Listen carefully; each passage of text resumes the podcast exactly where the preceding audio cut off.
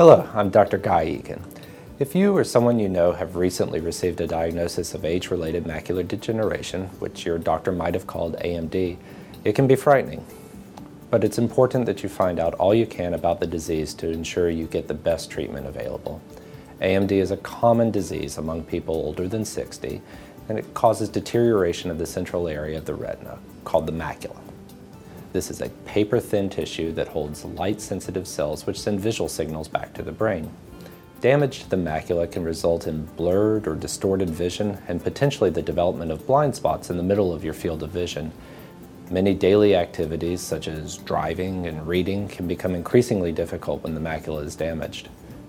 So while loss of vision does not hurt, and it's not deadly in and of itself, without treatment and lifestyle adjustments, it can put people, especially the elderly, at risk for falls and other accidents, as well as giving rise to depression and a reduced quality of life. We and others estimate that more than 11 million Americans have some form of AMD. That's as many people as are living with a cancer diagnosis.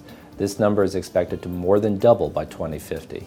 For Caucasians older than 65, it is the leading cause of legal blindness. Macular degeneration occurs in two forms, dry and wet, and can affect one or both eyes. A person with AMD may have either or both forms of the disease, and it can progress slowly over years or rapidly over weeks. The great majority of the people who have AMD have the dry form. With dry AMD, the cells of the macula slowly start to break down and yellowish deposits begin to form. As the number and size of these deposits grow, vision becomes more and more blurred, particularly that central area of vision.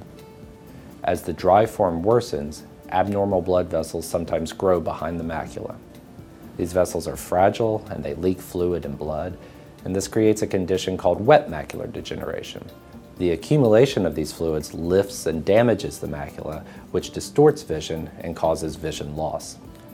Dry AMD can suddenly change into wet AMD, but it can also advance and cause loss of vision without changing into the wet form. However, people with wet AMD usually have the dry form first. Wet AMD accounts for only about 10% of AMD cases, but produces 90% of legal blindness due to AMD. All wet macular degeneration is considered an advanced form of the disease.